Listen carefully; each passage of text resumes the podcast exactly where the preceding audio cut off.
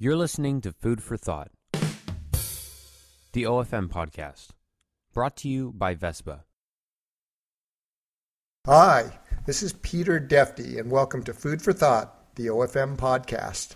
And today we're continuing on with our last podcast with Dr. Beverly Rubik on agglutination of red blood cells and how EMF, electromagnetic frequencies, affect our blood rate. Red blood cells. And so today I have on the podcast Michael Neuert, who is a very experienced EMF specialist. And we'll have in the notes how you can contact him and learn more about him and go to his website and get his products. But Michael, welcome to the podcast. Hello. It's good to be here. Yeah. I think it's all really kind of serendipitous because, you know, today in your email to me, you said you've got Dr. Mercola's Fat for Fuel book, and I was actually the guy who coined that term. Oh yeah. And but back when I coined it, everybody thought I was crazy, but now all of a sudden it's popular. Very interesting. Yeah, but the part of that whole Fat for Fuel thing is very intimately related to this whole situation with EMF and how EMF affects us on a physiological level, and that physiologic stressor is far from benign, and I think that's where you're going to be able to help us not only understand that, you know, on a deeper level, because that's not exactly what most consumers are aware of, and then also later in the podcast we'll talk to you about some practical ways people can use to mitigate that. So let's go ahead and explore this by first let's just talk. I want you to do some shameless self-promotion and talk about yourself and your experience so the audience knows who you are and why we have you on and why you're one of the go-to people in this sphere for looking at EMF. Yes. Oh, I appreciate it. Yeah, I have been professionally, I've been working in this field for over 25 years. Actually started my business back in 1992, before the advent of a lot of the electromagnetic issues that we're dealing with today. Well, what got you started then? What piqued your interest at that point? Yeah, I'm actually an engineer, and I had been doing a project. I was a project engineer for a physicist who was doing some inventions, and I was working on one of his inventions, which is basically a particular type of power supply to reduce the electromagnetic fields emitted from electric blankets, because there's a very high exposure to magnetic fields for people who use electric blankets, and there was starting to be research showing health effects. So he basically was designing a power supply to smooth out the voltage, reduce the fields, and yet get the blanket heated up. In that process, I went through the study, so this is back in 1990, where I had to go through some of the studies to find out what are the issues with EMFs and what are we really trying to reduce and how low do we need to reduce them. And I was so surprised to see how, this is back in 1990, how many studies had already been done documenting health effects from electromagnetic field exposure. It was really kind of startling to me because basically I had always thought there was a problem with it. One of the reasons I took that project on was even when I was a kid, I couldn't stand electric blankets, and I always felt creepy near electrical things. I even left the job as an engineer in my early career, partly because of the office I had to work in with so many fluorescent lights and things that kind of bugged the heck out of me. So you're one of those people who are probably hyper responders or hypersensitive to EMF and electric fields and currents. Moderately, yes. There's quite a range, and that's actually what I mostly work with is people who are highly sensitive. So I guess the way I think of it, I'm fairly highly sensitive, but I'm also physiologically quite robust. So right. I can handle it. And one of the reasons that I even got into this as a field is when I was reducing the EMFs for the electric blanket, and I started working on my house. Oh, I can reduce this, and I can do this, and I can change the wiring, and I can do this. And I felt so much better. So for me, it's not so much that I work with EMFs because there's problems with it, but because actually I feel so much better in a clean environment. You know, I'm not an athlete, but basically my mental performance and emotional well-being and physical health are all enhanced when I'm in lower fields. It's a very real thing for me. I know it affects others similarly, and depending on how robust people's health is, EMFs may or may not be something they're aware of as affecting their health. But I'm pretty sure it's actually affecting everybody in some way. Just some of us are much more healthy to begin with, and we're not as damaged by it as quickly, perhaps, in our lives as some other people might be. Well, yeah, and I'm glad you brought this up, because this is something I want to context and say right now going into this. You know, my goal is not to freak people out about this, nor is yours. And the way you're contexting it right now is very good, because that's what I see is if you're frail or compromised in some way, certain things, whether it's EMF or diet or something, can affect you more than others.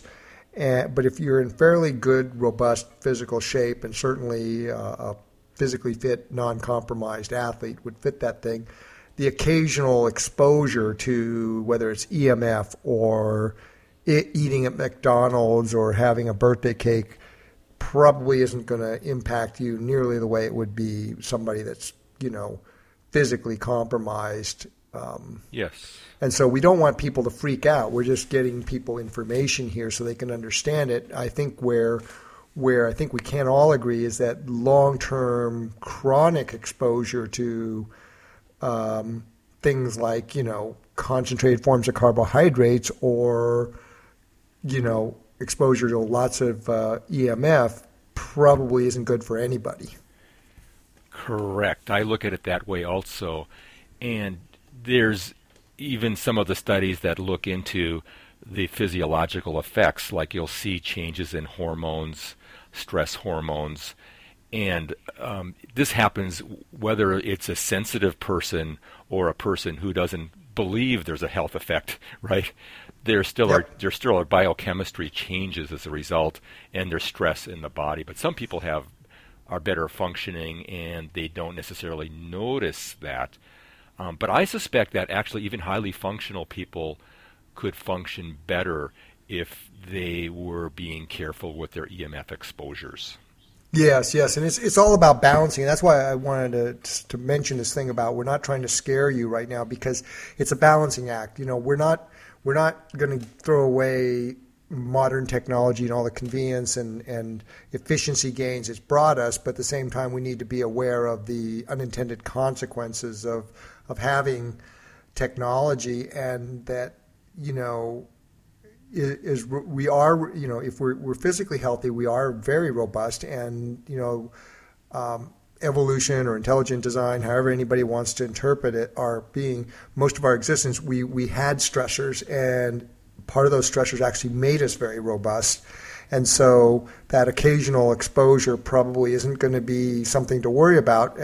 But the flip side that people really need to understand, whether it comes to food or EMF or say other environmental exposures to xeno estrogens, etc., that the freaking out, the constant thinking and being scared about anything you put in your mouth or any EMF field you might be in, or just constantly being stressed and scared about these things, is probably going to do much more worse damage to you long term. That fear and that cortisol physiological response is going to do much more negative downside than taking a very balanced, informed approach where you're aware of these things and not constantly exposed to whether it's too many carbohydrates or too much EMF. I just want to make sure that people really understand that. And so as we delve into this, because I think, Michael, you're going to really kind of give us a lot of good information that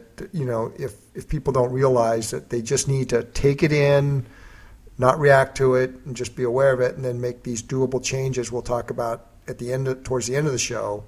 They can dramatically improve their lives without having all the stress that comes with the knowledge.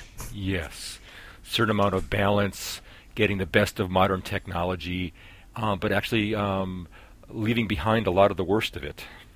Yeah, because there's a lot of exactly, because and that's what you do, and that's why we have you on the show, because there's a lot of press out there, and neither you nor I are going to disagree with a lot of the press about the smart meters or the wireless or anything that it does have effect, or microwaves or cell phones, but freaking out about it doesn't fix the problem. Right. I would say that when I work with my sensitive clients, that's one of the most challenging things for them, is that balance between taking actions but not feeling too overwhelmed by the state of the world, that that there's almost like an emotional damage as a result. Exactly.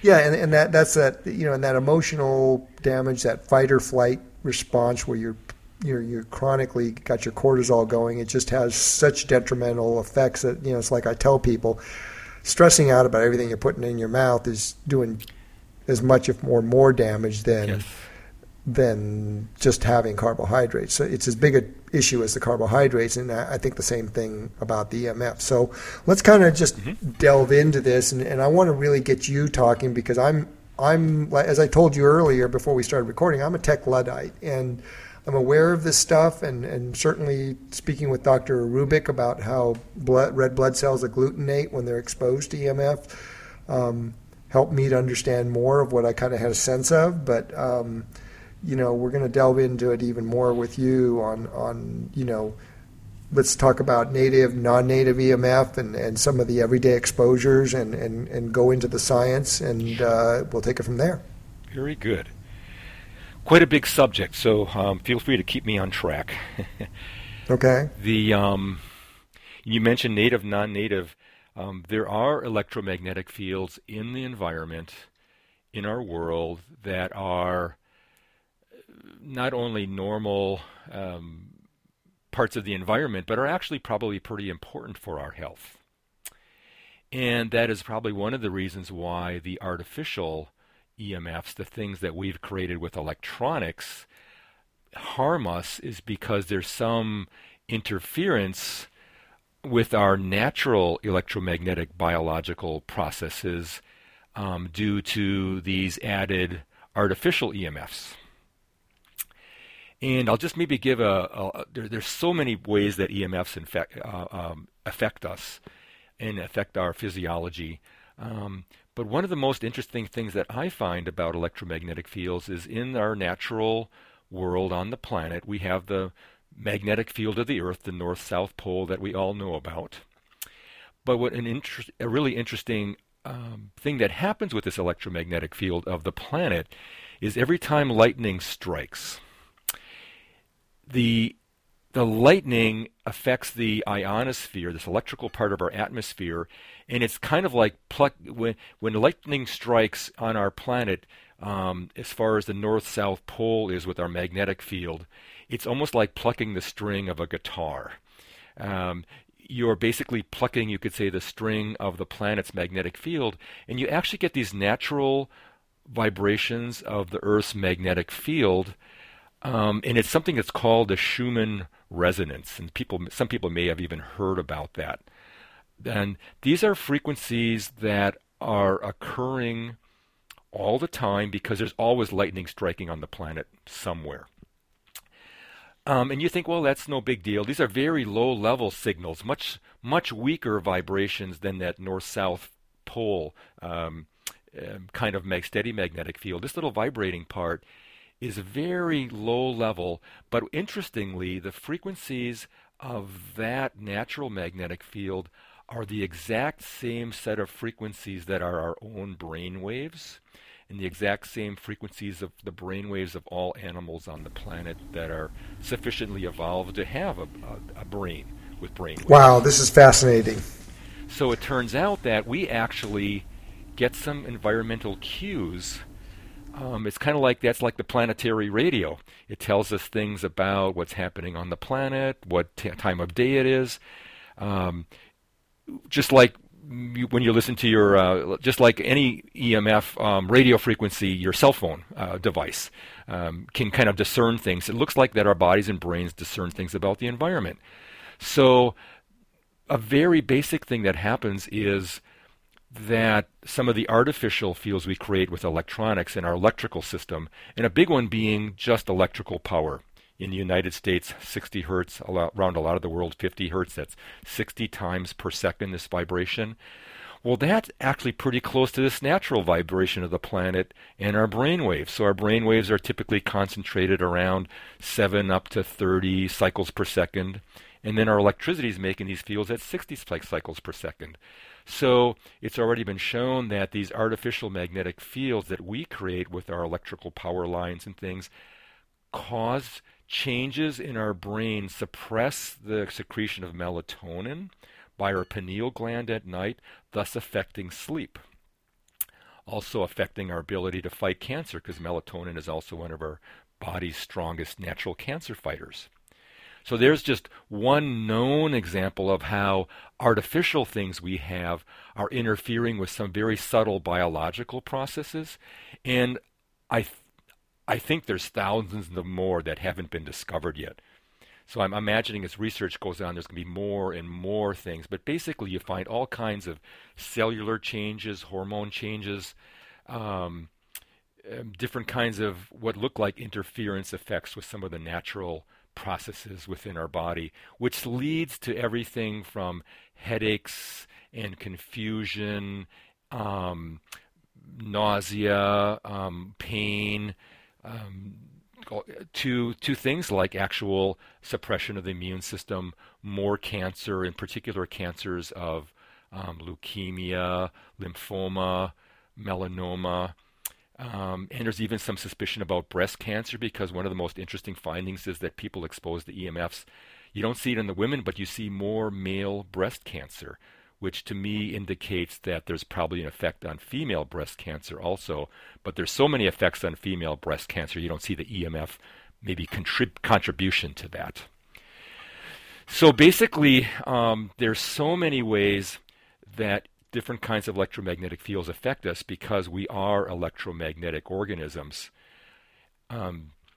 Another kind of work that I've done a lot in the past is I actually, besides working for people, I help fix buildings where buildings have EMF issues. It's called electromagnetic interference, and figuring out what's causing it, what to fix. And so buildings, even electronics and computers, have these kind of issues too, where there's strange kind of effects on the electronics of the computer system or the building's electrical system that are kind of hard to predict. But then when you figure it out, oh yeah, so this signal is interfering with that signal, so that doesn't know what to happen at the right time. And it turns out it looks like it's very similar with our bodies. Very difficult to predict how it might affect any particular person, but there's quite a lot of evidence now showing all different kinds of interference effects. So the thing that's maybe really important for us at this point in time is that in the last 2 or 3 years, we have substantially increased our exposure to the electromagnetic fields, much more than it had been up to that point. Right. So we started off with this base of just electricity, right? Mostly. And how it would affect the sleep. But, you know, over time with technology, it's kind of gotten more and more. But the what you're saying now is the speed is even accelerated. It's just constantly accelerated with the advent of technology in the last, say, 20 years. Yes. You can figure that in the last 3, 4, 5 years, people's exposure to radio frequency fields, that's a higher frequency type of electromagnetic field, though all the wireless things basically, that has increased, you could say, probably for most people 100-fold, in a lot of cases 1,000-fold. Just in the last couple of years. Right, and beyond just, say, what we're going to be talking about, the big pieces that we see and hear and touch and feel on a daily basis, like our cell phones, our computers, our microwaves, a lot of it's become very simple and cost-effective to install RFID chips in all sorts of devices. And yes. So, and people don't even know they're there, and they're emitting a signal too. Is that correct? Yes, there's so many sources. I mean, I know for myself, many years ago, I stopped going to gyms to work out because I just didn't like all the electrical stuff. I didn't really want to have a screen in front of me. So I took the bicycling and running out in nature to get away from the EMF sources. And now I'm not an athlete, but I do understand there's a lot more EMF-related devices that people are using for all kinds of purposes. Everybody's an athlete, Michael. You're an athlete, and based on our conversations, you're going to become more of one, and I think you're going to surprise yourself. Yes, I'm kind of excited about some of the kind of work you're doing that feels really right for personally for my own health. Also, I've been enjoying running the last 4 months. Something I would have, running more than I did when I was 21. It's just really surprising to me. Yeah, well, it is, and if you're still healthy and can do that at your age, you'll be amazed at what after you get through those building workouts and get going, you'll be amazed at how it will slow down that whole aging process. Very interesting. Yeah, but let's keep moving on. So, Talk about some of the studies you came across and the physiology and why all this stuff is bad. I mean, it's like you say, you have built, but also I think for the, I was piqued by what you said about how, we're talking really about us because we want, it's all about you, listeners, and that's your primary goal. But this EMF can be at such a level that it will interfere with other electric devices in ways that people, so it's that strong to where it's, this is the thing. And there's a really interesting little piece here where there's safety standards for us humans. And there's also safety standards for electronics and electrical systems. So that the EMFs are not too high or not the frequencies that cause interference. And then interestingly, the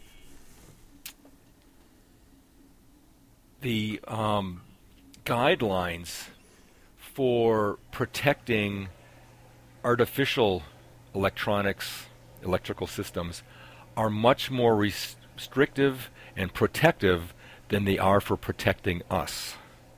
Oh, wow. So... and to give you a little idea, there's going back to those magnetic fields from power lines that that interference with our pineal gland making melatonin at night, that kind of effect. Those magnetic fields in nature are only in the realm of like thousandth, millionth of a what's called a Gauss, a unit of measurement, and the kind of levels that we typically have in our exposure, just because we live with electrical system around us, is not a millionth of a Gauss, it's about a thousandth of a Gauss, right? 1,000 times higher. Oh, wow. And yet the studies show health effects at right around that 1,000 level, right around that level that we're exposed to. That's where you start seeing studies showing health effects. And yet the actual protections by an organization called ICNIRP, international body that kind of guidelines the exposure levels, they allow 2 of these Gauss measurements. So in other words, the level, there's studies showing effects at 1/2000th of the level where the protections are set for us. And there's levels of, there's EMFs that we are allowed to get that electronics are not allowed to be exposed to. Because the assumption is that we're not really electronic, our brains are not that specialized, we're just sort of they actually model us as like sort of a bag of water surrounded by flesh. That's the modeling for the engineers for this stuff. And of course the engineers know, the electronics and electrical systems, they can be affected by this. So it's basically what's out there for protecting us are very loose standards that haven't really looked at some of these more interference type effects with our nervous systems, our cardiovascular systems, and metabolism. So pretty much if people want to reduce their EMFs down to the levels where even studies show that it's more safe, you can't really just go with the established mainstream guidelines at this moment. So in other words, EMFs are sort of regulated similar to like maybe like the food pyramid for health, you know, make sure you get more carbs than anything kind of approach, right? Yeah, we know where that got us. Right, exactly. Right, and so you know, the standards are one thing, and they're set based on this engineering model. But what are some of the studies out there that piqued your interest? Yes. Kind of say in terms of physiological response. Let's just kind of dig into the established science. Yes, there's so many. Because we're not a bag of water. right. Because that has to do with is the EMF so strong that it heats us up, as if the only thing, the way it could affect us is by heating us directly, like in a microwave oven. So that's the standard system of setting regulations right now. But what's interesting, so at 1,000th of the levels that cause heating, that's where you actually see effects, all kinds of effects. That one I mentioned, suppression of the pineal gland making melatonin at night, is a huge one. But there's all kinds of effects: hormones, cell membrane changes. Stress, a lot of stress hormones, more unwanted things crossing the blood-brain barrier. And what's interestingly, there's starting to be more research going into the effects on blood and our metabolism. So just like it used to be assumed, you know, that there were like no nerves sort of connected to our gut, right? Now we're finding out that, wow, there's a huge amount of nerves affected to our gut that regulate our functions in our brain. So, yeah, and how our gut biome actually has a way, a language of talking to our bodies. Yes. And signaling to it, and also the hormones that the stomach, like ghrelin, can be produced, and so it is fascinating. Yes, so they're very similar. EMFs are not understood in a very similar way that our gut wasn't understood, of how, you know, how interrelated that is, a part of our health and well-being. So some of the main things that the main studies that first alerted people to the effects of EMFs were increased rates of cancers, especially leukemia, and especially for children. There's reasons for that, but that's where some of the strongest evidence comes from, is the children living near power lines. So that's one part of it. So there's a study, a big study in Sweden, back in 1993, where they found at a level of 2 milligauss, that's one of the units of measurements of magnetic fields from power lines, that they would have double the leukemia rate. And there's another German study, and what's interesting about these, when I look at the studies, I don't necessarily look at these things necessarily cause cancer. It looks like it's more stress on the body, in particular stress on the immune system, because the lowest level that's been linked to cancer for the same kind of magnetic field, I've been using it as an example, was 1 milligauss. And that was a German study where they looked at children who already had leukemia. And if they lived in a home under 1 milligauss, those kids had double the survival rate of the kids with leukemia that were trying to recover with the same therapies, but they lived in homes above 1 milligauss. Wow. So you start to see that there's some kind of bigger effect on our body's ability to be healthy, robust, have our immune system work, basically maybe interfering with other functions that would work a little better if we didn't have this added stress. Yep. And so maybe the biggest concern for a lot of people listening to this might be another type of EMF. I've been talking about these magnetic fields. There's what we called, and mentioned a little earlier, the radio frequency fields. Radio frequency, the word radio is used because in the beginning that was the first of these higher frequency fields was for radio, AM radio. Of course, that's now expanded to FM radio, TV broadcasting, and all our microwave ovens, all of these wireless communications from cell phones and smart meters and Wi-Fi routers and Bluetooth. All of these are using these higher frequency types of EMFs we call radio frequencies. And that, it turns out, also starts to have similar effects. And some of the strongest evidence comes from similar kinds of cancer studies and leukemia with kids.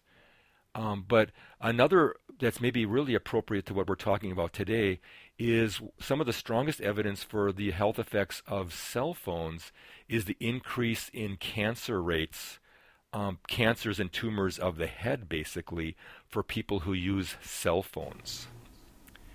Yep. Mm-hmm. I have a friend, John Mahoney, who's has a very aggressive form of brain cancer, and it just appeared after 5 years. It's made a reappearance, but he's been under a lot of physiological stress for the last 6 months and 6-8 months, and you know, we kind of surmise that that's probably the most likely reason it's kind of come back. But yeah. So John, are you listening?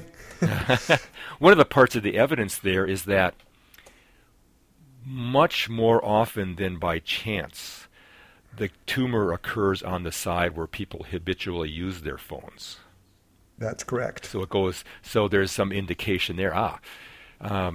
So that's one of the indications. The other is that the cancers that are being seen, they're still not popping up after typically 6 months. You know, when they're looking at brain cancer, the glioma cancers especially, a cancer that would typically take 20 years to develop to get to the point that you realize it's there and you're in trouble.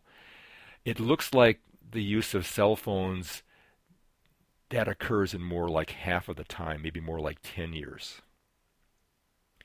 So it's very hard to prove that kind of relationship, but you're seeing cancers happen in younger people, what looks like developing in shorter periods of time.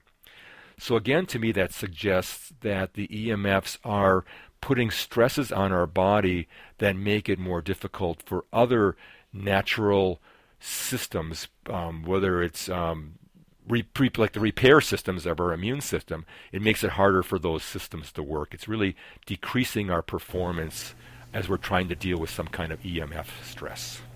Right, and eventually the body gets overwhelmed. I think, you know, cell apoptosis of cancer cells it's a common. We're all making cancer cells, mutant cells on a daily basis. But if we're not overwhelmed with them, our body knows how to deal with them, and it does not become a outright cancer diagnosis. There's a really important interplay here of the time frame, and so. None of these EMFs are so much, it's not like you go for one day and then you have a huge exposure to a cell tower and then you get a cancer.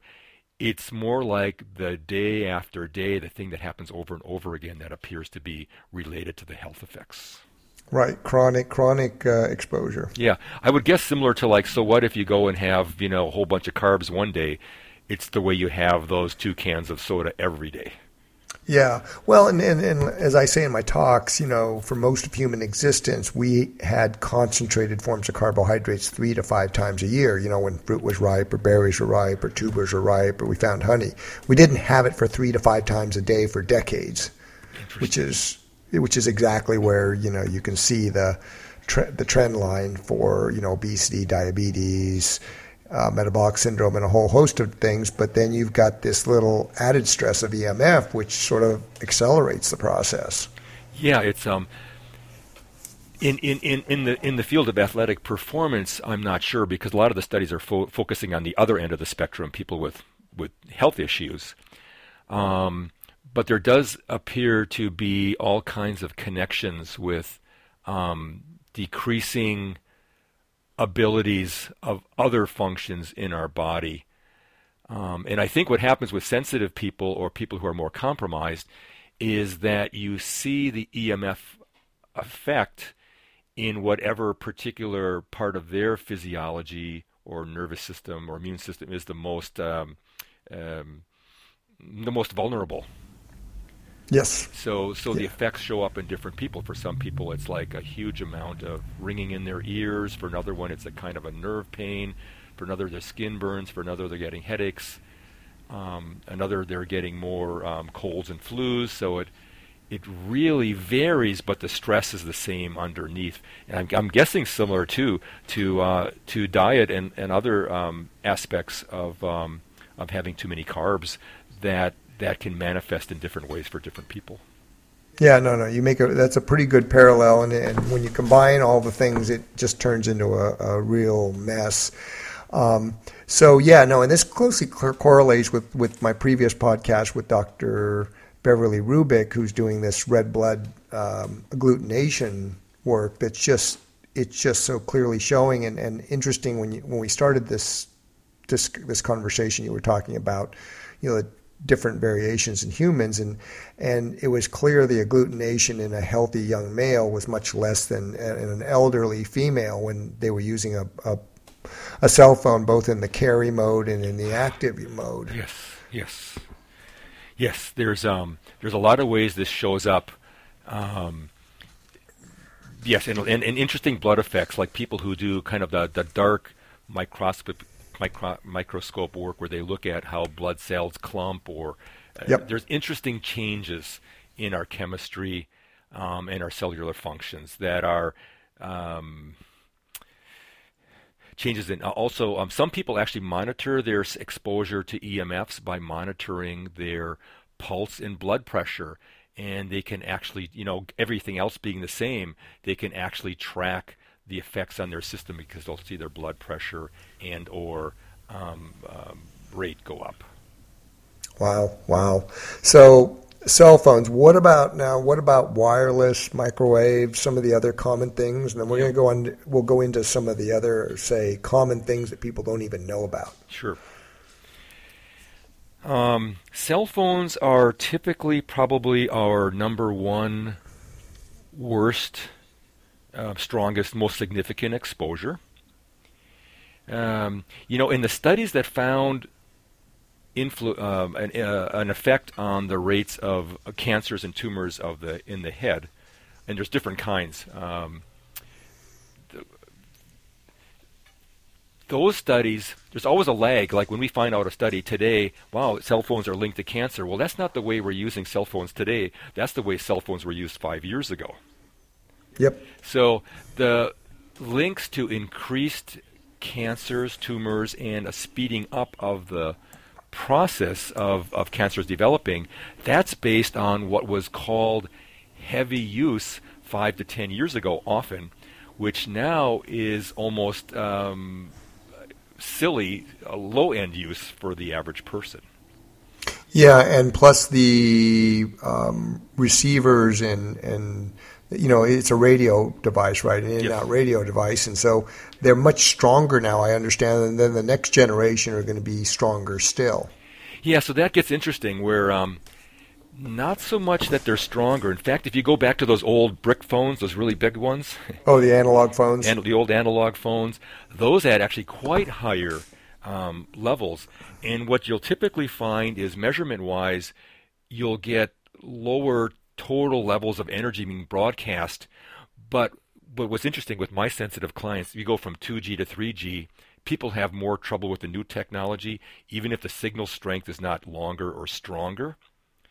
It went definitely with 3G to 4G, and even the old brick phones to the first digital phones. And it turns out, there's two things involved here with EMFs. It's not just the strength, it's also the quality of the field. There's a big difference between one EMF and another, one radio frequency and another. And those original brick phones sending an analog signal that was fairly strong, but it's a relatively clean, it's not a natural signal, but it's much more natural than the digital fields that we have now, like for 4G cell phones and cell towers, is a very fast, complex, every time you go from 2G, 3G, 4G, and soon to 5G, the engineers have found ways to pack more information into a smaller amount of time and a smaller packet of energy. So it's kind of like you're designing an even more a stronger chemical, and you need less of it, but it has more physiological effects. So basically, as technology progresses, the people that are defending, saying, hey, there's no health problem there, will actually point to, wow, this is actually giving you less exposure than it used to be. But when you look at what's actually happening for people, you're seeing more health effects, and that's probably due to the complexity and the greater level of unnaturalness to the newer technologies than the step before. Wow, that's amazing. You know, interesting speaking about this because my father-in-law who lives with us, I call him Rain Man because he literally is. He's very highly defined Asperger's. Mm. And because my wife is a world-class research scientist in plant pathology, and she's got 2 PhDs, 2 MSs. She's, you know, the best and the brightest in that field, in her field. And yet her father actually tests out much significantly higher than her on an IQ test. Uh-huh. And he has no formal education. And you know, just like Rain Man, he had a special gift in a certain field where he was a genius, and it was in power supplies for electronic devices for military, aircraft, submarines, things like that. And you know, he became an engineer's helper because he was repairing and testing all these devices, and they were having problems, and he was able to go home and graph them and graph out, you know, wrote a program on an old computer. This was in the 90s and fixed these problems that the engineers couldn't fix because it all had to do with getting clean power. Wow. Interesting. Yeah. Mm-hmm, mm-hmm. So I'm aware of this kind of thing, how, you know, making sure that power is clean, that the power supply is clean, and how that can affect. And like you said, you know, the standards are much more rigid for electronic devices than humans. So this is kind of an odd intersect, right? It is. In fact, there is a lot of time and energy put on dealing with electromagnetic interference problems with electrical systems, devices, and yet it's totally denied as being possible for humans and biological systems. Okay, everybody's listening, right? Everybody's listening. Jack Kruse is not as crazy as he makes himself out to be. No, he's actually, yeah, right, exactly. I admire him and the work he's doing. Yeah. So, okay, and what about wireless? I mean, now everybody's got wireless. Wireless is ubiquitous in our environment, literally. I mean, in our urban environment, it's something we're just, you know, it's one more thing besides electrical radiation, our devices, but wireless has become ubiquitous. So tell us a little bit about that. I'm thinking, can I back up to cell phones for a minute? Sure. No, absolutely. This is your conversation. I'm just thinking, so I hate to just say, oh, yeah, cell phones, bad. There's a lot of choice that you have, and a lot of this is pretty common sense sort of things, to reduce your exposures to cell phone radiation. And the biggest thing is to get a little more distance from the phone. So if you have the phone right at your ear compared to even maybe 12 inches away, you've probably reduced your exposure by a factor of 100. So the very little that I use a cell phone is I use it on speaker mode. And of course you can use a hands-free kit, headphones of some sort. There's a little controversy there because sometimes the wires to that headset can conduct some of the field. So you're usually better if you're on a speaker mode, but having it on a wire to your head is so much better than having the actual phone at your head. Or a Bluetooth, correct? Or Bluetooth is also trouble. It's wireless. Did you say Bluetooth or Bluetooth? Bluetooth, the Bluetooth headsets. Bluetooth, okay, yeah. Bluetooth is wireless. And even though it's a relatively lower level signal, because you're only trying to broadcast for, you know, 6 or 10 feet around you, not for a mile to the cell tower, most Bluetooth devices are so close to your brain, are really kind of close, that you're probably giving significant exposure to a part of your brain, even from Bluetooth. Yep. And then the other thing that people do, which sometimes works if you're using some kind of wired headset of any sort, hands-free kit, is there's a type that has an air tube at the end, like the last 6 inches often, so you don't have a wire conducting fields right up to your ear. They don't often the quality of those isn't as good, but you can try that. And there was a brand called Blue Tube. That's why I was asking you about that. But there's a couple of brands out there. Typically, the people that use those and like them, they get like 3 or 4 a year because they keep on breaking on them. So it's not a great solution for some things. But for but it kind of leads me into thinking what some people might do, for instance, when they're running or training, depending what you're doing, if you're using some kind of wireless device on your body to receive wireless signals, you may be exposing yourself to radio frequency fields in quite a strong way as compared to if you have some kind of device that has the maybe an iPod or something where you have the music or whatever, your lecture already on the device, and you're only using it for the speaker going to your ear. You're not using any sort of wireless mode. Yep. Similar, like when I use I have a smartphone. I kind of broke down and got one for certain reasons. I use it maybe 2 times a week to tell my wife when I'm coming home, kind of thing, and then turn off. But I use it a lot on airplane mode, a huge amount, and I use it for recording voice, for taking pictures and videos, and all kinds of things. But I use it as a non-wireless device mode almost all the time. And that's something I think one of the biggest things that people who are working out can think of is like, okay, I want to have this electronics. I want to set this up in a way that I'm not using wireless in any way. Or we're not sending signals out to a cell tower or a GPS satellite. Right, because that... Sending and receiving, right. Yeah. It gets tricky to know that, too.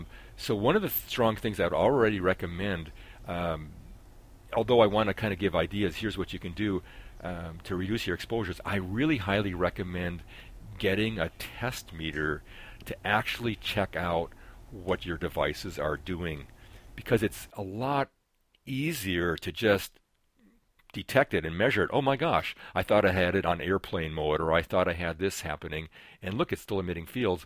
It's so easy to detect it, and it's so hard to kind of predict it otherwise. Do I really have it? No, I'm going to be shamelessly self-promoting you here. You have these test meters, right? You offer these test meters on your site? Yes. Okay. My site is the EMF Center. Yeah. We'll have that at the end. But I just want to make sure that we give people the resources, and plus we give the resources via you because, we want to make this good for you as well as all the information. This is invaluable information you're offering to our listeners. I appreciate that. And just let people know there's some really kind of cheap low-end devices out there that are almost more trouble than help. So to give you an idea, you pretty much have about the lowest cost type of meter out there to do this kind of testing for this wireless stuff is called the Acousticom, Acousticom, and it usually starts for around $219. So you're kind of in that over $200 range, and pretty much everything less than that, it's almost like the information is so untrustworthy, it's almost worse than having it.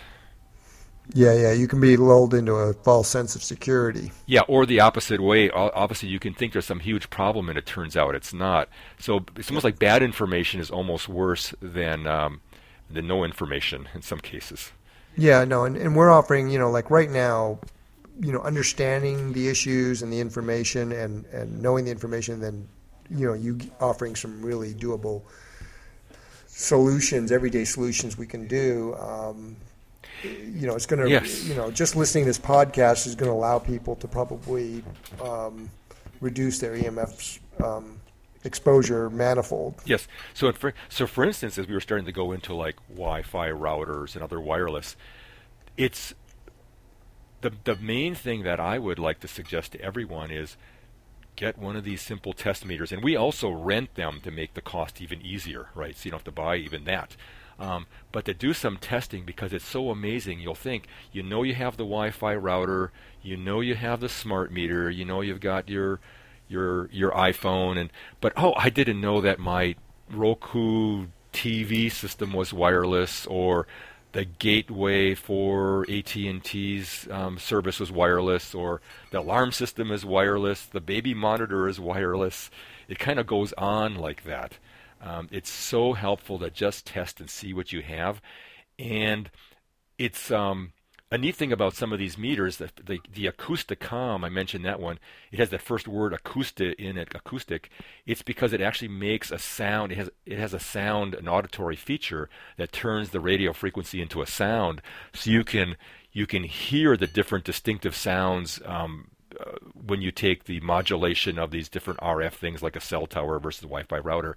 You can not only tell the difference from them, but you get kind of a more physiological sense of what's going on around you, and it really helps you go, oh my gosh, that sounds horrible, and I want to get rid of that. I didn't realize that was on that often, or I thought having it, by my bedside all night, the phone sitting there was off, but it's not. There's so many things that I could never predict by without the meters, that these days there's so many sources. I just want to really say it's a great thing to get one of these RF test meters and see what you actually have going on in your own world. And then actually I find it relieves stress, because then you're no longer wondering, is that making a lot? Is that making anything? Have I turned that off? It really kind of empowers you. Gosh, I'm going to turn that off, or gosh, I'm going to put that in the next room, or hey, we can turn off the wireless router at night, or hey, I've got two kids. I'm gonna do a little work and set up the computer system in the house so we have Ethernet cables going to the computers rather than using wireless. The list kind of goes on when you see what you have in your own case. Yeah. So let's move to the wireless technologies, and then we'll move on to like microwave and then some unknown. Some of the things that are emerging that people really aren't aware of. Sure. So, so I mentioned a few things already. Are you thinking of, Peter, the different kinds of sources of wireless? Well, just sort of an overview, more like the wireless that we have in our homes, at Starbucks. Yeah. It's become ubiquitous. I mean, some cities are actually trying to have wireless available all over the city. Yes. What is where does that rate in the scale of how much exposure we're getting? I mean, it's certainly one more exposure, but is it as bad as a cell phone? Is it as bad as a microwave? Let's categorize it a little bit. So generally, the strongest and worst exposures for people are anything you have right at your head. So cell phones, Bluetooth is usually the worst, strongest exposure, especially to your brain. So that's kind of like the worst, typically. The next worst I think of is everything else that you're kind of putting your hands on, like you're typing on your wireless laptop, or doing something on your iPad, or something that's near your body that's also transmitting, but not right at your head, but it's near your body. That's the next level of a fairly high exposure. And then the third step, next level down from that, is usually all the stuff in the house, because you're farther away from it. It's not as strong to you. If you have, I've seen people who actually have like a Wi-Fi router, and it is there right at their desk, right 12 inches from their head. That's fairly strong. But most people, you've got 10 or 12 feet or more in another room. So that's a lower exposure, but still significant. That's another level of all the devices in your house. Right, and the router, because the router's only, most of these routers that we're exposed to on a daily basis, whether it's in our home or in a hotel or in a Starbucks or wherever, they're only broadcasting in a certain range. So their frequency and power level's probably less than the cell phone you have in your pocket communicating with a tower a mile away. Is that correct? I'm just trying to context. Right. It's a little more mixed up than that. So with any of these sources, wherever you have the antenna, whether it's the antenna in your cell phone or the antenna for the cell tower, the levels are fairly strong near that antenna, and they drop hugely with distance. So a big thing in your exposure is distance. So anything near your body, that's why those are generally the worst exposures, because that distance is so small. And that's an exponential factor, right? Because like you said, if you have a cell phone up to your ear, huge exposure, you just move it 12 inches away from you, you've taken that exposure way down multiples of time. And exactly. If you move it 3 feet away there, but the difference between, say, a foot away and 12 feet away is a lot less than between the 12 inches and right up against your head. Yes. So for most people, their strongest exposures are those three things: at your head, and then next around your body, and then other things in your home.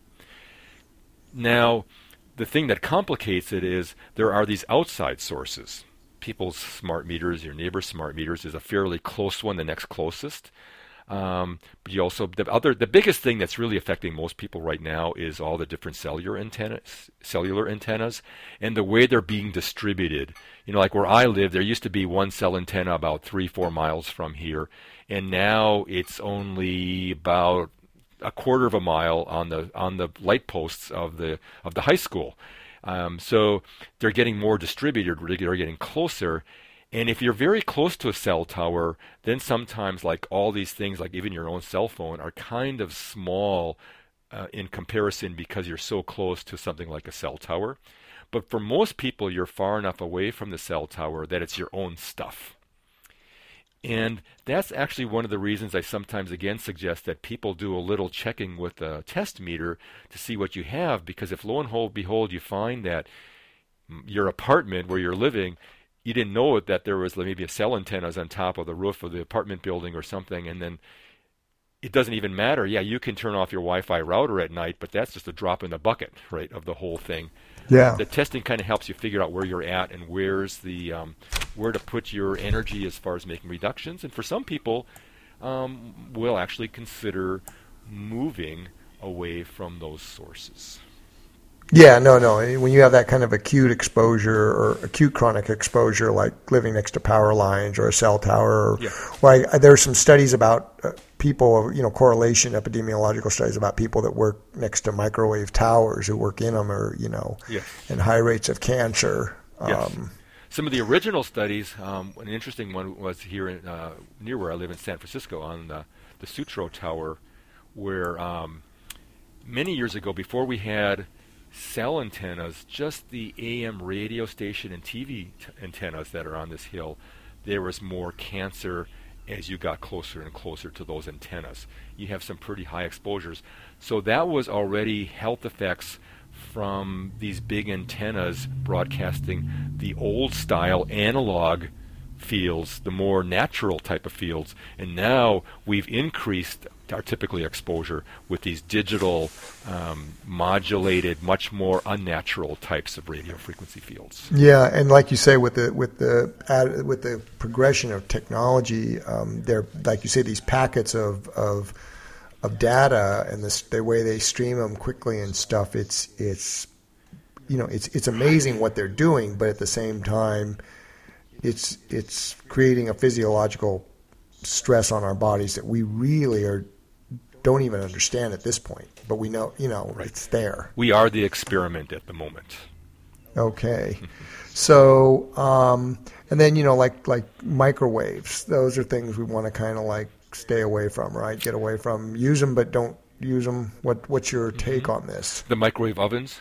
Is what you're saying? Yes, because that's another common thing, and some people are don't want to use them or have them around. And so that's an interesting one, in that I look at it as a lot of these things. I look at it, how much are you using it? How much total time in the day? Is it a small fraction or not?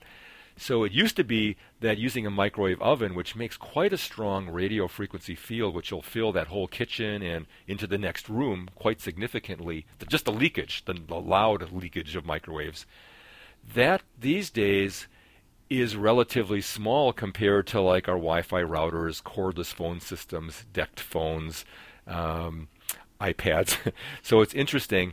Wow. The leakage from microwave ovens is fairly similar to these other things, but microwave ovens are only making this leakage radio frequency energy when they're actually being used. Right. And I think that the standards for commercial application in microwaves, the standards are such that the leakage is much less than a consumer-level microwave. I don't know about that. That could be. Yeah, no, I believe it is, because you can't just use, to be in a commercial application, you just can't use a run-of-the-mill, Best Buy microwave. You have to, yeah, I am pretty sure, and I'll try and look that up, but because of the amount of use and exposure. Yes, so typically when you're at a microwave oven or when you're using your cell phone, you might be, I'm just going to throw out some numbers here, you might be at an exposure to your body, a part of your body, anywhere from typically 5 or 10 microwatts per centimeter squared. It's just one of the main types of units, up to maybe 10 or even 100 microwatts per centimeter squared. That's kind of a wide range, 5 to 100 microwatts per centimeter squared. And that is totally allowed within our present framework of safety levels, because for this, the FCC levels that govern here in the United States, and pretty much the same agreement throughout the world in most places, the allowed level is 1,000. So you have 1,000 microwatts per centimeter squared is the safety level, and most of our devices at the most give us up to 100, so we're almost always at least 1/10 of the standard, so everything's pretty safe according to that. And yet we have found studies linking health effects, and the lowest level link to cancer for these radio frequencies, things like AM and radio stations, towers, and Wi-Fi, and our cell phones. The lowest level link to cancer is, I'm just looking that up to make sure I get the right, 0.2 microwatts per centimeter squared. So, oops. Yeah, and there's been levels and effects. So that's just the lowest level link to cancer, 0.2. And interestingly, there are effects at lower levels. The research has found levels as low as down to around 0.003. And at those relatively low levels, which is almost everybody has these days, right? It used to be 10 years ago you could have a house at 0.003. Now that's getting kind of unusual because there's so much wireless. But already at around 0.003, you start to see behavioral effects on children, less ability to concentrate, more ADD, those kind of behavioral sort of effects. And you also start to see at those levels effects on male sperm. Motility, yeah. Yeah, so you start to, you don't see cancer showing up at that low level statistically yet in the studies, but you start to do see these effects on us. So pretty much we are living in kind of a soup of things that even the studies have shown that there's already physiological and biological and mental effects on us. And this is one of those things I want to find somebody that deals with it, but just I noticed with myself that working in front of a computer and because of the way the internet is interacting with us today, that I have ADD. I mean, I can't stay focused on anything.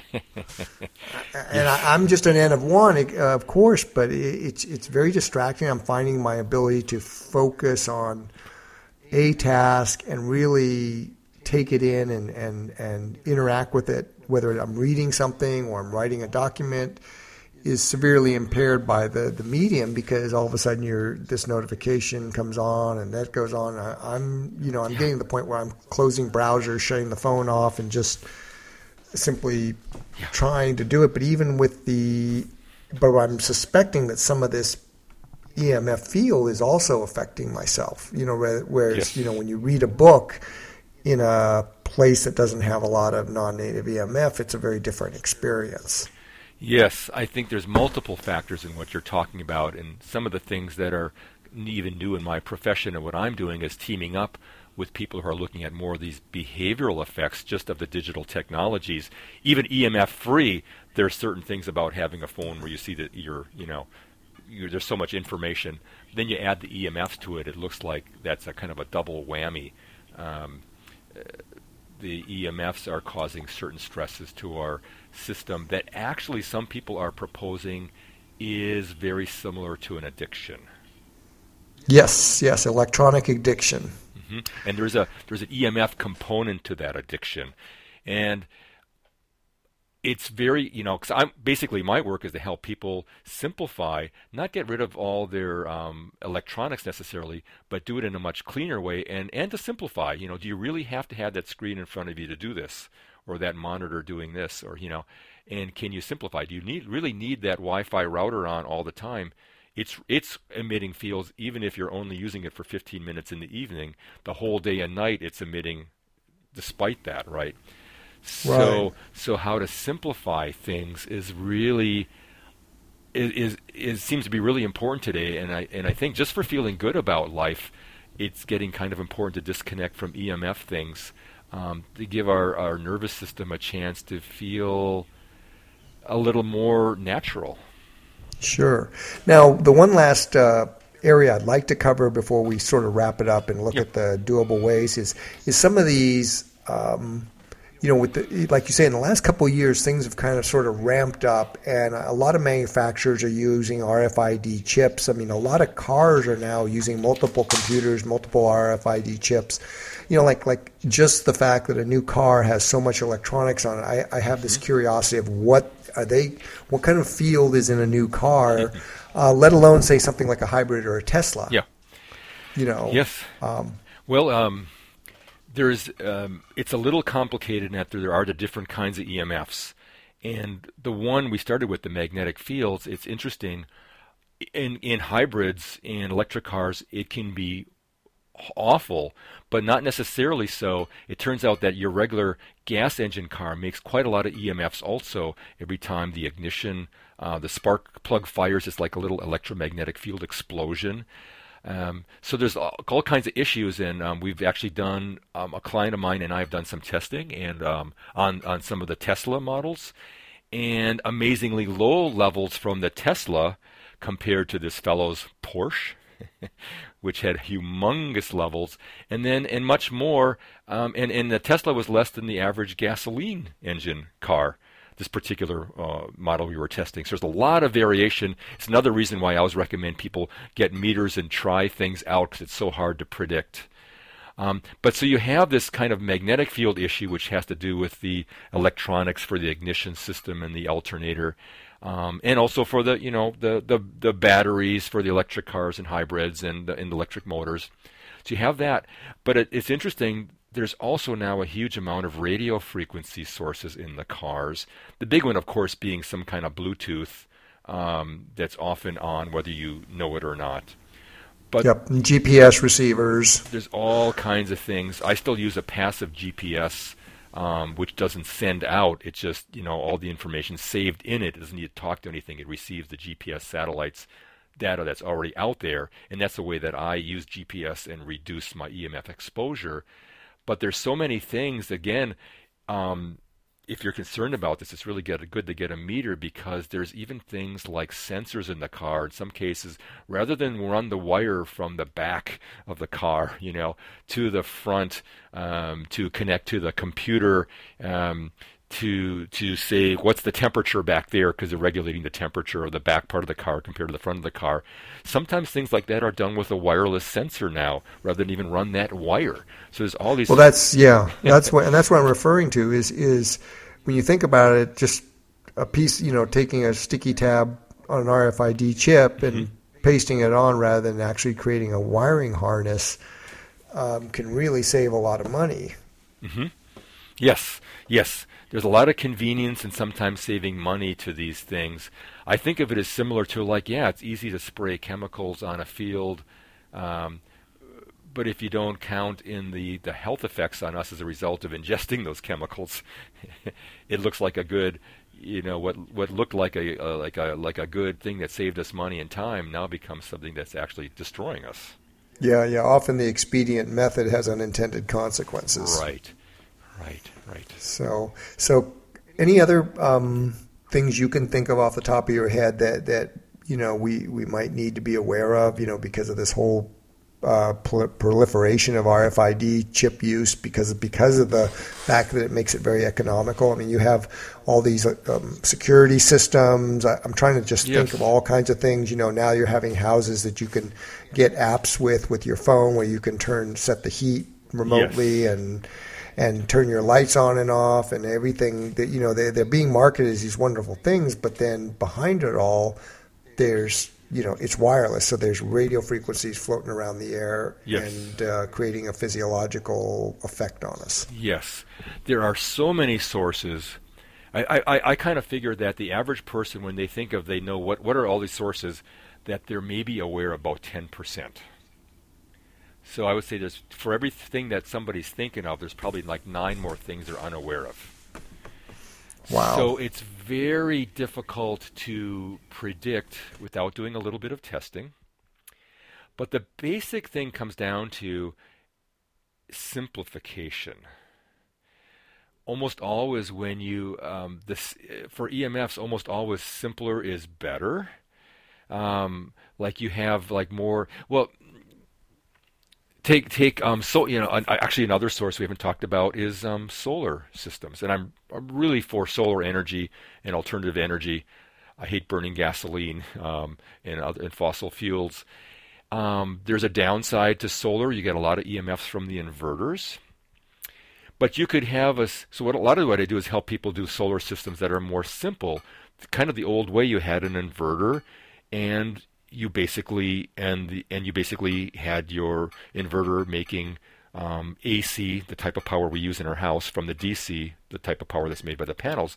But now the systems will have all kinds of optimization things going on. There might be radio frequency devices in little micro inverters in the panels on the roof, and they're sending signals to each other and to the system and saying, I'm being shaded now, so change the configuration. You squeeze a little more power out of the system by having all the signaling, but rather than run wires to do this, it's usually done wirelessly, and just like that now, there you are in your house, and you've put a whole like little wireless grid on top of you in the roof, or also in the garage where the maybe the inverter is. There's all these things that are coming with these extra RF and EMF sources, so that what I tend to think of is to try to be simple. And I think of, whenever I'm getting anything, if I can do the same thing without wireless, why not? Even if there's an added cost to it. Even if there's a little bit of added cost. And unfortunately, that's the way it's going, since everything is so wireless, kind of geared up for that, that's often the cheapest alternative, because that's what's being kind of produced and in the biggest quantities. So that is unfortunate that sometimes it takes a little more time and attention to do something wired versus wireless. But, yes. But often, like with solar systems, it's just we talk to the people who are setting up, say, actually, this is great, but we really ought to do this without any wireless, you know. And then, oh, yeah, we can do that. You know, we did that for 30 years. We don't have to do it. Right. And there's probably some shielding you can do on the inverter to, you know, put it in a location and shield it to a certain extent to minimize its EMF. Yes and no. Actually, shielding gets to be kind of tricky. It's kind of like once you create the RF or the magnetic field, you're kind of like letting the cat out of the bag, and it's hard to squeeze it back in. So Shielding can be a little expensive. It's never as good as not having the broadcast in the first place. You can never shield 100%. Yep. So often it's just to kind of go simple. Yeah, I don't really need this. Do I really need to like wirelessly, you know, on my iPad, see how many watts my solar system is making in California while I'm, you know, in Bangkok? Do I really need that? You know, that's where some of it comes in to make these decisions, basically to simplify and just ask. Same thing with like when you're getting your gateways for your from your cable company, your telephone company, for your internet service. You know, do I have to have this wireless gateway? Can I do this differently? Like for myself, I have the cable company, I have a wired-only type of modem, and then I have a wired-only, not wireless, type of switch and distributor. So everything is done with pieces of wired equipment. I had to do a little more work to do that, but almost always you can still do it. It just takes a little attention. Good, good, good. So let's move to the final section right now before we close, and that is, you know, some doable ways to do this. And I think you've kind of covered the basics of the cell phone, but let's just kind of quickly go through, you know. Yeah. Number one, test is always my advice, because it's hard to know what's going on for any of these EMFs. You know, one of the biggest things for almost everybody I find in my work is sleeping in a low EMF environment. Yes, and that was going to be part of this. That's very good. Yeah. So and here it's really helpful to have the meters again, but for instance, there's a lot of people I have that are very severely challenged with some kind of health issue. But if we get their EMF exposure lower, very low at night, they get better sleep, and they actually have less trouble with the EMFs and the other issues during the day as a result. They're a little more robust. So let's get the low-hanging fruit here. Are we talking about turning the cell phones in another room on airplane mode? We have a... Yes. Can we just do a simple, cheap, basic timer to the electrical outlet that the router is plugged into? For example, yeah, you turn it off manually, you unplug it, you have it on a timer, things like that. Thinking of your bedroom as the sacred sanctuary where your body's doing all its repair and rejuvenation. So if you do have like a wireless router, you don't have it in that room or the next room. We often, like, if people have to have them, we put them in the garage or we turn them off, you know, try to get more distance where the stuff still works for you if you need it to, but it's not right there in your sleeping environment. Ah, okay. So so you don't necessarily need to turn it off. It's really good to, but these days if you feel you can't, more distance is huge. Okay, and that's the kind of practical advice we want to hear, and that gives people some options. Yes. There's another. They should be. Yeah. Go ahead. There's another thing I really want to mention because we haven't talked about this. There's actually these three main types of EMFs. We started with magnetic fields, the magnetic field of the planet, and that we talked about the radio frequency fields, all the wireless. There's a third field which is called electric field. You know that word electromagnetic field has the two parts. And it turns out all our electricity, the power lines and our wiring and everything that runs on power has that magnetic field we talk about. It also has an electric field. Yep. And that electric field is not very well studied, but anecdotally looking at people who are having health issues and have sensitivity, that electric field is a huge impact. And basically it puts voltages on your skin. So one of the most unnatural things that happens to us as a result of electricity and wireless is we actually have voltages on our skin, a little bit like we're a bit of a live wire. And you can measure that, and I just wanted to mention there's a technique called body voltage testing. It's another one of the meters that we carry and recommend where you actually measure the voltage on your skin. And you look, so you set it up, you look where you sleep, you lay in your bed, you hook up the meter to your body. Oh my gosh, I'm at 3 volts, you know. You go turn off certain breakers and figure out, I got it down to 1/10 of a volt by turning off the breaker for the bedroom and the one for the bathroom nearby. And lo and behold, in all kinds of people with health issues, it solves half of their problems. Wow. And much more rejuvenation, better sleep. And it's interesting, too, so for anybody who's training, some of the highest electric fields I will see will be... sometimes at exercise equipment. If you're on a treadmill or any kind of machine that's at all plugged into an electrical outlet, you have live voltage on that wire, and you have a motor or wires or controls fairly close to your body, and there's voltages in those systems. They send out a voltage. Your body is very close. Your skin picks it up, and lo and behold, you have a voltage on you. And it's not unusual to be like on a treadmill and have, you know, several volts measurable on your skin, as well as sometimes some strong magnetic fields like from a motor for like a treadmill. There's all kinds of EMF issues with electrical exercise equipment, and it's really great to test it because you know, there's people that I work with that are more on the health challenged end of things, and they're trying to do exercise to be healthy, which is good, but then they're getting an EMF exposure, which is not good. And for some people, it's sort of like crosses the line one way or the other each day. Yep, it's better for me to have the exercise, but it's worse for me to have this EMF. And usually there's ways. So, of course, what I'm doing now is helping people, like, let's set up your exercise equipment so it doesn't have those fields.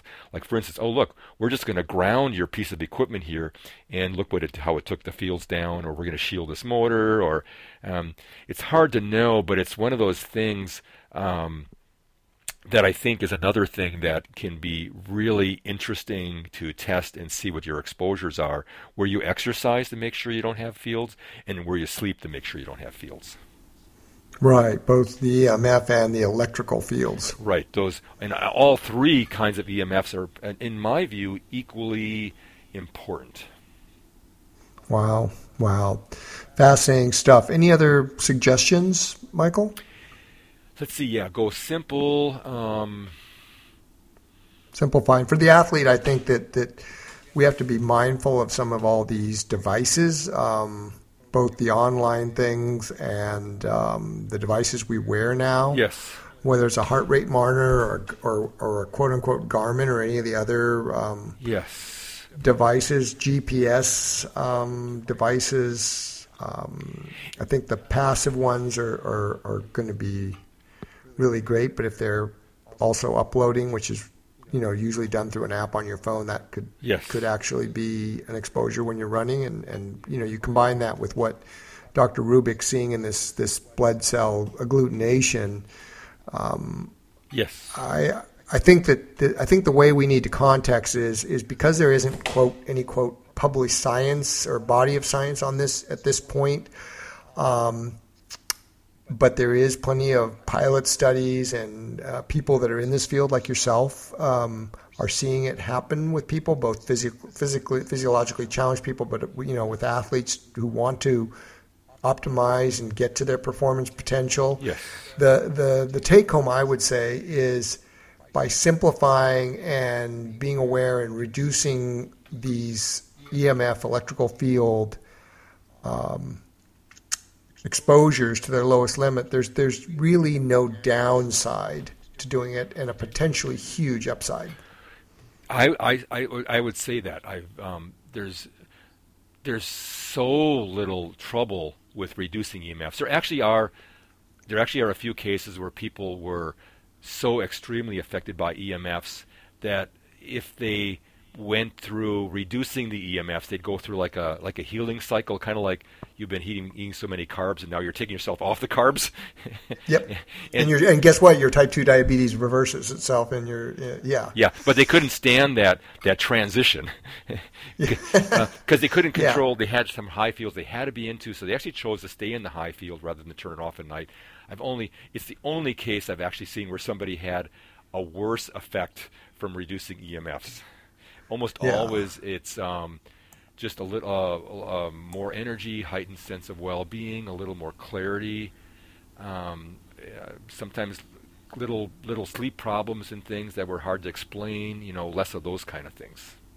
Well, and that's the thing. The technology is here to make our lives better, but with every step of technology, there is a cost, and we can either make that cost a lot less, or we can make it quite small as to where we get the maximum value. Yes, and in our culture right now, we're not paying any attention to the downsides of most of these EMF things, and if we did, we could get almost the same beneficial results for 1/10 of the exposure.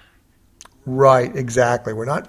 What we're suggesting here is that you really are giving up a minimal amount, if at all, but getting all the benefits of technology. And that's sort of like the trajectory of all kinds of technologies. We as technology comes along, they enrich our lives, make our lives better. We're not suggesting we return back to being hunter-gatherers, but at the same time, it's not without some cost. Yes.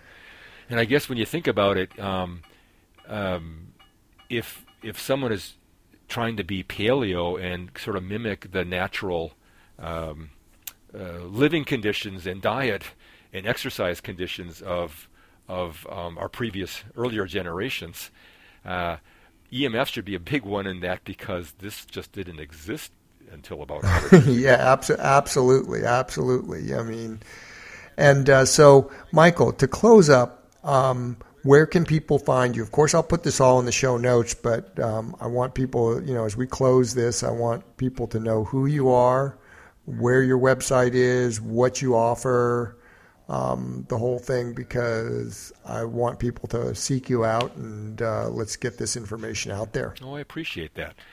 My my business is www.emfcenter.com. EMF, like electromagnetic field, center, center.com. And that's my main website. A lot of information there about EMFs, about how to test for it, some of the solutions for it, some of the studies, health recommendations. So maybe one of the most important things is summaries of exposure levels and what you're shooting for. You know, if you want to reduce your exposure below the levels that have been known to be linked to cancer, or things like that, you can kind of start looking at what are the numbers. And then, of course, the ways to get the test meters. We recommend certain meters that are the lowest cost available with enough dependability and accuracy. There's a lot of crummy equipment in my field out there, and crummy quality. And in fact, even the better meters, there's a lot of variability in the quality. So something we do that I don't think anybody else does is we actually test the meters.